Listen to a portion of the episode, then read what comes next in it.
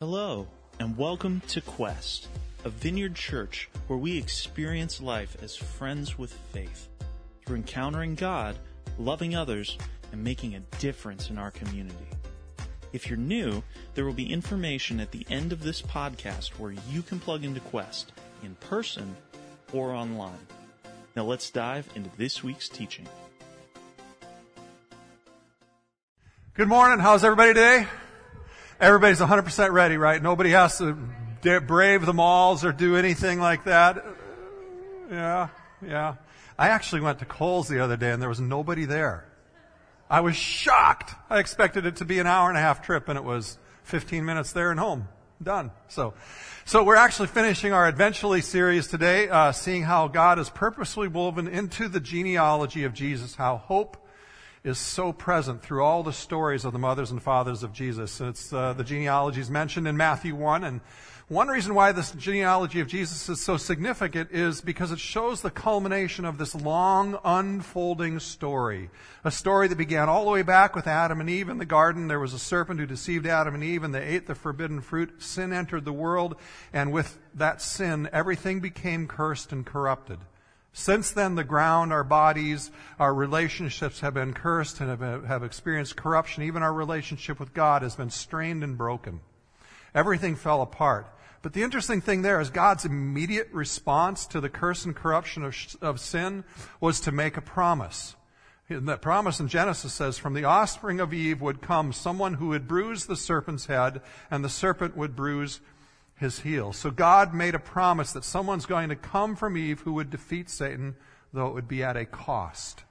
Sin and evil continued to be pervasive throughout the story of history. And so Genesis 12, God zooms in on a guy named Abraham and says, Abraham, I'm going to bless you. I'm going to make you a great nation. I'm going to, through all, uh, through all of your descendants, I'm going to bless the entire earth. And so we fast forward the story even from there. A few weeks ago, we looked at some of Abraham's descendants, Judah and Tamar, and, and how he redeemed their situation, which was just crazy.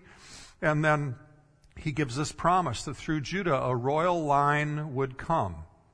Many generations later, through Judah's lineage comes King David, the greatest king of Israel. And when we looked at him last week, uh, we saw the promise that was made to him as well that through his offspring an eternally enduring kingdom would arise. Through a Messiah, a royal deliverer, a savior. And so Matthew begins with the genealogy of Jesus, the son of David, the, line of Judah, a true son of Abraham. And Matthew is telling his primarily Jewish audience that Jesus is a full Israelite, an authentic descendant of David, meaning Jesus has the credentials to be the long awaited promised Messiah. He begins his account with this seed of hope. Jacob, the father of Joseph, the husband of Mary, of whom Jesus was born, who is called the Christ. And that is the drama of Christmas. Ever since the beginning when sin entered the world and everything was corrupted, we've been longing for things to be made right, waiting for Jesus to defeat death, sin, and sickness. That drama unfolds in the story that begins in this quiet, unassuming, humble manger. After centuries and centuries, the long awaited blessing of humanity, this royal serpent crusher Savior, has finally come. And today, we look at the last woman in Jesus' genealogy, Mary, his mother. The first one to know that this long awaited royal serpent crusher Savior had actually come, that a new day was beginning.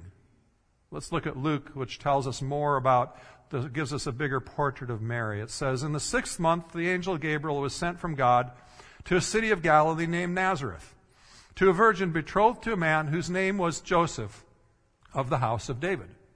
And the virgin's name was Mary. And he came to her and said, Greetings, O favored one, the Lord is with you.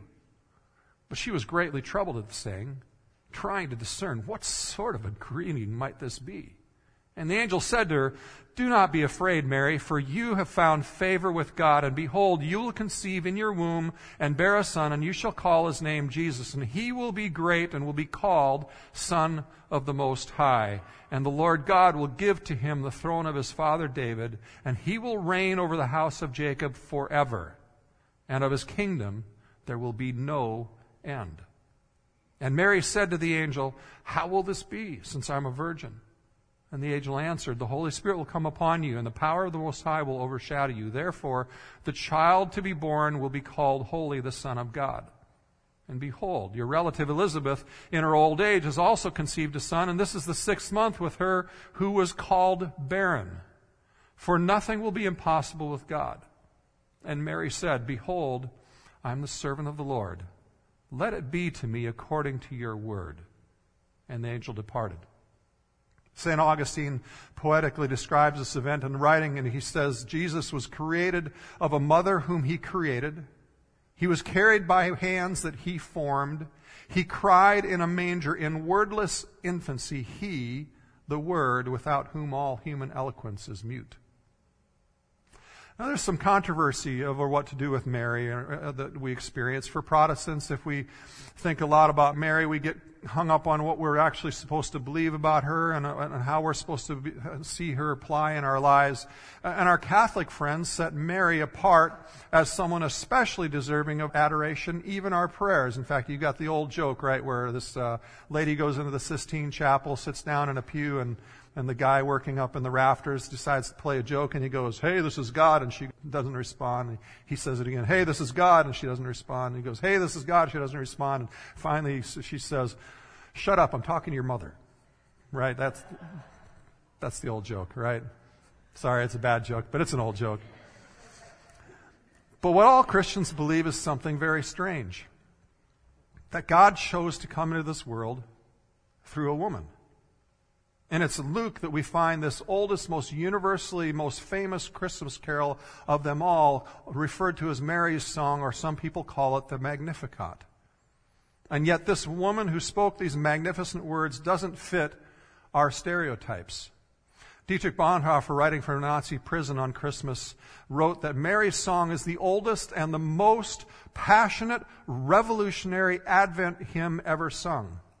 See, in her song, we don't see the gentle, tender, dreamy Mary with sweet and even playful tones that other Christmas carols have. Instead, it's a song that declares this unstoppable plan of God as she prophesies the collapsing of thrones and the humbling of the lords of the world. See, for many of us, when we think of Mary, we don't envision a passionate, hope carrying revolutionary. But that's exactly what she was.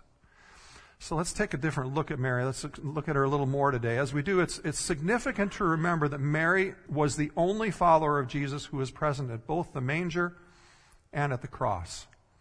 I think Luke actually wants us to see Mary as the first disciple, the one from whom we can learn so much. And in fact, if you've ever wondered what does real faith look like, I think Mary shows us, even the most cynical person, what a beautiful, winsome faith really is. So today we're going to kind of explore four of what I think are the biggest lessons Mary teaches us about hope and hope's expression through our active faith. First, Mary shows us that real faith is courageous and persevering. Think about it. It's hard to imagine how terrified and confused Mary would have been when she was approached by the angel. I mean, have you ever even felt in a, in a moment of difficulty and confusion or unknown in your life, God, I, I don't understand what you're doing. Why are you doing this? If you've even felt that, then you just feel just even a tiny glimmer of probably what Mary was feeling. And the most faith filled, famous words that Mary ever spoke are not in the Magnificat, but in her response to the angel. The angel says to Mary, Don't be afraid, Mary for you found favor with God, and you will conceive and bear a son and call his name Jesus. And after hearing what she could not possibly understand, I mean, she's a virgin, she's never been with a man, this makes absolutely zero sense. Mary says, I am the servant of the Lord. Let it be to me according to your word. She follows God's call even when she can't possibly make sense of it. Let it be to me according to your word.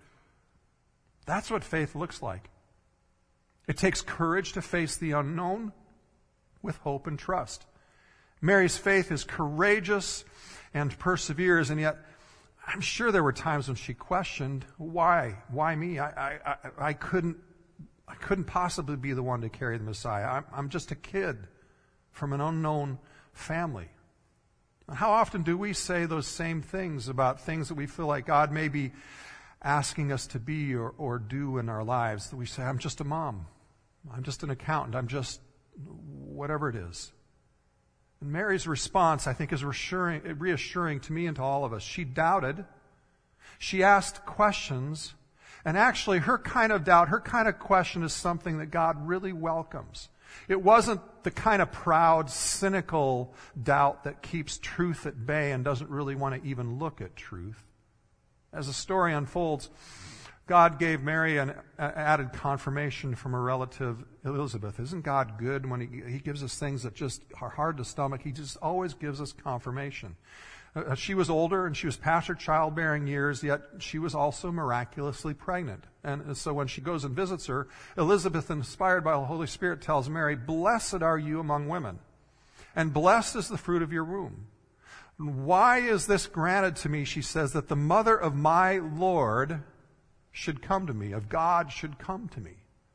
For behold, when the sound of your greeting came to my ears, the baby in my womb leaped for joy, and blessed is she who believed that there would be a fulfillment of what was spoken to her from the Lord. So Elizabeth, Elizabeth says to Mary, You're blessed. I mean, that word blessed us, we just kind of throw it around. I use it a lot, but it probably is kind of this limp, you know, nice, nice thing we say. But in the Hebrew and Greek scriptures, blessed is, is to receive the full shalom. It, it is to bring us back to the full human functioning. To be blessed means to be everything God made you to be. It means that you are strengthened, you are transformed, and not just in your spirit, but in your full being, becoming more of who you were fully created to be. And that experience was uh, with, with, with Elizabeth is the confirmation that Mary needs. She sees clearly a most remarkable thing about God that he is about to change the course of all human history, that the most important three decades in all of time are about to begin. And where is God in all the start of that? God's paying attention to two obscure women.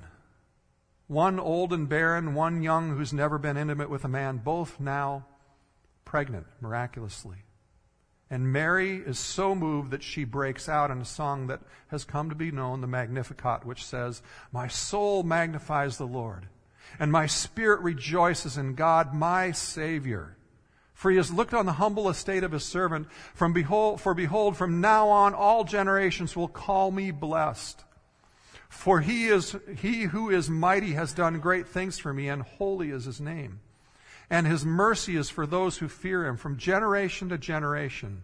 He has shown strength with his arm. He has scattered the proud in the thoughts of their hearts. He has brought down the mighty from their thrones and exalted those of humble estate. He has filled the hungry with good things, and the rich he has sent away empty. He has helped his servant Israel in remembrance of his mercy as he spoke to our fathers, to Abraham, and to his offspring forever. See, Mary recognizes the greatness of the baby in her womb and the greatness of God. As time went on, we see the courage of both Mary and Joseph, uh, Joseph's faith. Imagine what it would have been like for Mary and Joseph to go to Bethlehem and not finding a place to give birth and question the, all the questions that would bring. Why, why here, Lord? Why in this filthy floor of a cave? Why is this pl- the place where the, the Messiah would be born? Can you imagine the ups and the downs uh, of their emotions as they go through all these questions in the hearts of Mary and Joseph, feeling joy and, and confusion and, and, and peace and terror and questioning. Surely your son deserves better than this. I imagine that both Mary and Joseph doubted their ability to parent or care for the anointed one, to feel responsible to raise the hope of the world. What kind of pressure is that? And when Joseph and Mary brought Jesus to the temple about 40 days after his birth, they again experienced a profoundly awe inducing moment of God. One, you would, you would think that when they brought him there, that if anybody's going to recognize the Messiah, it would have been the high priest and the priests, but it wasn't. It was two people who were devout Jews, Simeon and Anna, who both recognized Jesus as the promised one. And God had promised Simeon that he would actually not die. He's very old, that he would not die until he saw the Messiah. Think about that even from that perspective. People have been waiting for centuries for this Messiah to show up, and I don't know if Simeon ever told anybody about the promise that God had made to him before he saw Jesus, but I mean, if he had, think about what the skeptics would have thought about this guy. He's kind of a little touched in the head, believing that God told him that this that we've been waiting for for hundreds and hundreds of years is going to happen before he dies. I mean, what's with that? And yet, when Simeon sees Jesus, the Holy Spirit comes on him, and here's what he says. He says, Lord, now you're letting your servant depart in peace according to your word. For my eyes have seen your salvation, that you've prepared in the presence of all the peoples, a light for revelation to the Gentiles and for the glory of the people of Israel. And it says Joseph and Mary marveled at what was said about him. And Simeon blessed them and said to Mary, his mother, Behold, this child is appointed for the fall and the rising of many in Israel, and for a sign that is opposed, and a sword that will pierce your own soul also, so that the thoughts from many hearts may be revealed. This child, the Messiah, will be opposed and rejected. How, how could people reject the Savior of the world? He's the greatest hope of all of us. Yet Mary was known to ponder these things in her heart, and she must have wrestled with Simeon's prophecy over the course of her lifetime. A sword would also pierce her very own soul. Can you imagine the confusing, tumultuous thoughts and questions Joseph and Mary must have had? Here's this little boy that they're holding about whom uh, the greatest of all adult feats are being prophesied, as well as conflict and rejection. We learn from Mary and Joseph that carrying hope requires this great courage and this perseverance in the face of not only others' confusing thoughts and opinions about what's going on in our life, but also in the face of our own thoughts and our own feelings about life. The second uh, lesson we learn from Mary's life uh, in seeing, uh, is, is that real faith is personal. And that's how she starts the song. She says, My soul magnifies the Lord. She doesn't say my mouth, she says my, my soul deep down in the core of who I am. You see, when we magnify something, what, what, what are we doing? We don't change it. We magnify something, we make it bigger, we make it clearer in our sight and in the sight of other people. That's what we want to make sure happens here at Quest. We want to make Jesus bigger and clearer for all of us. We want to see Jesus for all of his glory and his beauty, all of his wisdom and his mercy, all of his justice and forgiveness. Mary says, Because I see clearly who you are, my soul magnifies the Lord. And her song continues. It says, My spirit rejoices in God, my Savior. That's personal. When your faith is real, you don't just believe in God. Your spirit rejoices because you're able to see God and encounter God in your own life, in your own experience as your Savior. And that leads us to the simplest definition of faith. It's not knowing the answers of how things are going to actually look and how they're going to work out. It's but knowing God and trusting God even when things don't make sense. See, faith is confidence in God, not confidence in your answers. But faith is also not merely persevering and personal. Mary's faith also takes this very public faith, which is our our third lesson she gives us. Mary's faith, seen in the Magnificat, is a song of collapsing thrones and humbling the lords of this world. It's very public. Listen, listen to what she says. She says, He has scattered the proud in the thoughts of their heart. He has brought down the mighty from their thrones. She says, He has filled the hungry with good things and sent the rich away empty. Wouldn't this be quite the song to sing in Columbus, New Albany, Westerville area? The third lesson is that real faith is public faith. This is not comfortable in our world today that keeps trying to reinforce in us that two things we should never talk about with friends or other people politics and faith. Our culture tries to reinforce that faith is a private matter. It's not what Mary teaches us. It's not what Jesus teaches us either. In Matthew 10, he says, Whoever denies me before men, I will also deny before my Father who is in heaven. And he's talking about not just active denial, but he's also talking about not acknowledging, not publicly acknowledging our faith. We see this in baptism, baptism as well.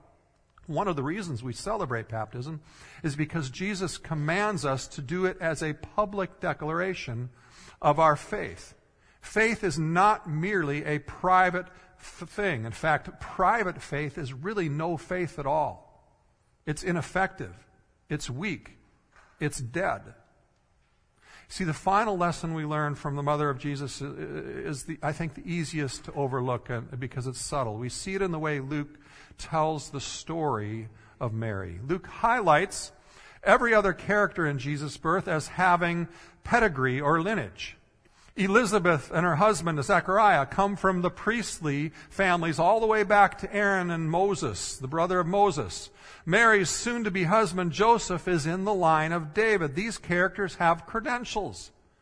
But when it comes to Mary, such badges of honor are conspicuously absent in Luke's writing. Now, it may very well possibly be that Mary was from the same tribe of Joseph. That was not uncommon to marry within your same tribe, but that isn't explicit. There's nothing said in the text for us to know one way or the other. Mary is a young girl, perhaps 13 or 14.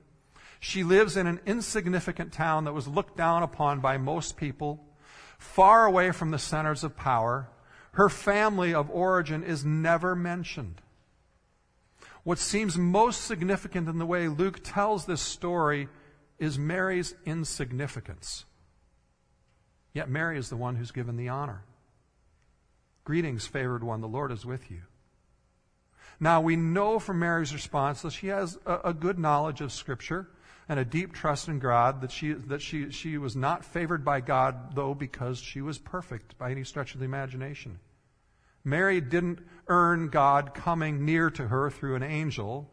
The miracle of the first Christmas is this that we see God comes and makes his home among us in this world, in real flesh and blood world, making his grand entrance in a manger of dirt and manure on the floor to an insignificant little girl from a no name family from a nothing village. God doesn't choose people based upon position or prestigious lineage or on popularity. He chooses Mary. And he chooses all of us. He chooses Mary, who was culturally lower the scale because of her gender, because of her family, because of her lack of possessions, because of where she grew up. And Mary ranks very low on the social status, and God chooses Mary. Now, this is actually where Catholic and Protestant theology are going to diverge a little bit. Some Catholics believe in the Immaculate Conception of Mary, which is easy for us Protestants to actually misunderstand. They are not saying that Mary is like Jesus, who was birthed by God without the help of a male. Immaculate actually means without stain. Though Scripture doesn't clearly state this, some Catholics, out of reverence for God's holiness, believe that Mary also had to be free of original sin in order for Jesus to be free of sin. That the only way a holy God could be conceived in and born of a human Mary was for Mary to be without sin. This is why, for example, you see in Michelangelo's uh, beautiful sculpture of Jesus and Mary that Mary actually looks to be about the same age as Jesus in the sculpture. She was free of sin and therefore free of the curse of sin and to some measure free of the curse on the body, so she didn't age like the rest of us. Guess she never got gray hair. I don't know. Protestants believe that this belief about Mary's sinlessness actually pushes against the record of Scripture, isn't consistent with it. And we don't even believe that it's consistent with the records of the genealogy, and, and I don't even believe it's consistent logically. If Mary had to be sinless in order for Jesus to be birthed holy and sinless, then Mary's parents would also have had to have been sinless for her to be born sinless, and so on and so forth, all the way back through her generation. There could have been no sin. But we know that's not reality. At least if, if there's any connection with any of the genealogies that are in there, there, we know there's sin there. See, I think the fact that they weren't sinless, that Mary wasn't sinless, adds beauty and power to the love and grace of God. That the perfect, holy, sinless God loves each of us so much that He comes and identifies closely with us even in our sinfulness. God identifies with you and I to, and wants to be close to us, to save us and put us back in right relationship with God. And that is the ultimate of power and hope and love. See, I think when we elevate Mary or when we separate her from being like the rest of us, we lose the heart of the Christmas story. Mary is a person like every one of us. Mary wasn't sinless. She deserved God's wrath just like every one of us in our sin deserved God's wrath. When we see God's favor as unmerited through this story, even in Mary, it makes God's grace on her that much more staggering in its proportions. Mary shows us the power of someone like you and me who surrenders to God and follows Him. She challenges us to live a life that is more bold and courageous. And she shows us our fourth lesson that real faith finds its identity, finds its right standing with God, finds out who we are in God. We see Mary surrendering to this calling to receive what God says over her, and then she refuses to let the voices inside of her and outside of her define who she is and her purpose in life any different. She allows God's words to define that. She says, Let it be to me according to your word. And see, each one of us can do this. We may not have an angel. We may not hear it uh, specifically as she hears it, but we can consent to believe God's word over our lives. It's not about being impressive or deserving it. It's about the courage to accept God's grace offered to each one of us in His birth and His death of His Son. It's about us accepting the fact that He says if we accept that forgiveness, we are His sons and daughters. We are favored. We have a good purpose for our lives. And believing that more than other things. What Mary makes so special is that she chooses to trust God's word about who she is rather than what others say about her. And honestly, that takes tremendous courage to believe what God says over you. To believe that more than what your friends say over you, more than what your boss or your parents or, or your spouse says about you in an anger, or to believe even more than what your own heart or your own past sin would say about you. To believe God's word over you more than all of those things. See, this is what I admire most about Mary and Joseph. From the beginning, both had to let go of their reputations. They had to endure all the taunts, the accusations, the gossip, the disappointed, disdaining looks of others who thought all sorts of things about them and, and, and in their minds rightfully thought those things. And as Jesus becomes older and Joseph dies, Mary now stands alone as a widowed mother and for years, she has held on to this hope for her son to come into his kingdom, wanting to see him put everything in its rightful place. And after all these years, I think she was probably ready to finally vindicate herself and her son. For people to see the truth and maybe be sorry for the pain they caused her and her family with all the accusations. And even further, was it wrong for her to want to see Jesus end oppression and sorrow? Was it wrong to want everyone in Nazareth to know that she had actually spoken the truth, that God had chosen her to give birth to the Messiah, that Jesus was born of God and would one day rule in righteousness and majesty? I don't think it was wrong for her to want those things. She wanted to see God's anointed one on the throne. She wanted the world to be right again the way it had been in the Garden of Eden. And yet she spent most of her life being the target of disbelief. Even her own children, Jesus' siblings, didn't believe in who Jesus was until after he rose from the dead. Mary was the continual target of accusations, carrying hope looks like hanging on, even when it looks so different than you imagined. Trusting God's promises and His words over your life, even when it looks so different than you imagined. See, I've often thought, why didn't God take Mary out of the picture before Jesus went through the horrific death on the cross? I can't imagine a more difficult thing for a parent.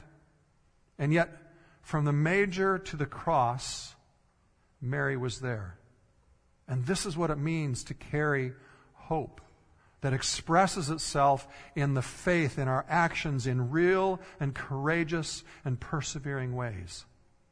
That is carrying hope in a very personal way, in a very public way, that comes from someone who really trusts that God brings worth and identity to our lives, not anybody else. See, we're going to do a practical application in a moment together from Mary's life, but first, I want us to just pause and I want us to take a moment and put ourselves in Mary's place. When the angel first comes to her, asking her to do something for God, and her response is, I'm a servant of the Lord. Let it be to me as your word says. I'm going to trust your word. Makes no sense, but I'm going to trust your word. The Holy Spirit stirred in Mary's heart a willingness to be open to whatever God has for her to be and to do.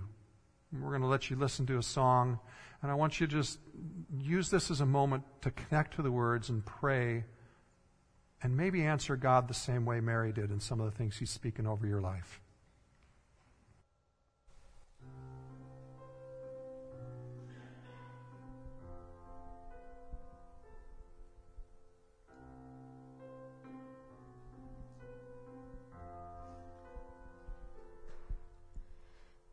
Everything inside me cries for order. Everything inside me wants to hide.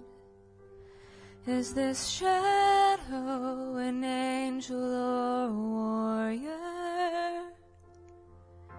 If God is pleased with me, why am I so terrified? Someone tell me I am only dreaming. Somehow help me see with heaven's eyes. And before my head agrees, my heart is on its knees. Holy is He, blessed am I, be born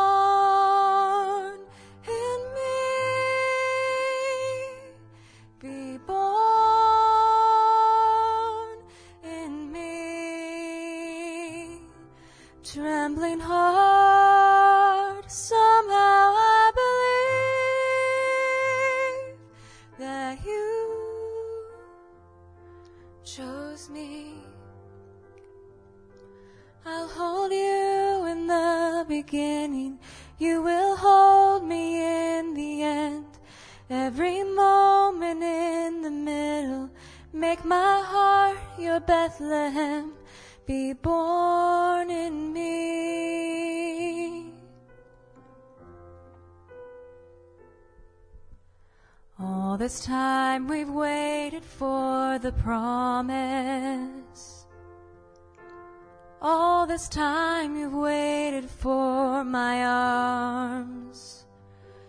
Did you wrap yourself inside the unexpected? So we might know that love would go that far. Be born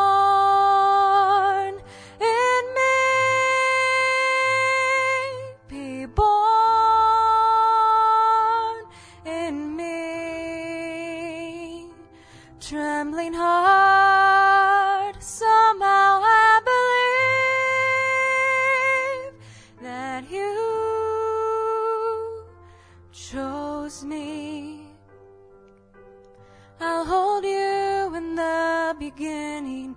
You will hold me in the end. Every moment in the middle. Make my heart your Bethlehem. be born in me.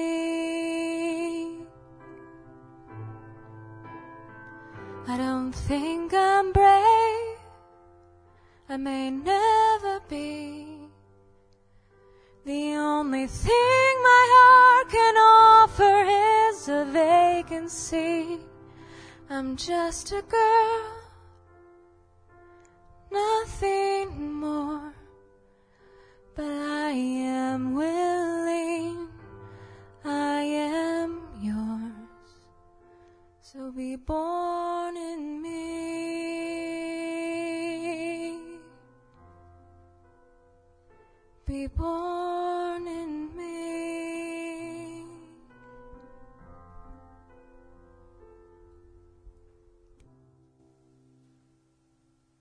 Lord, we just thank you so much that you are birthing in each one of us more and more of your hope.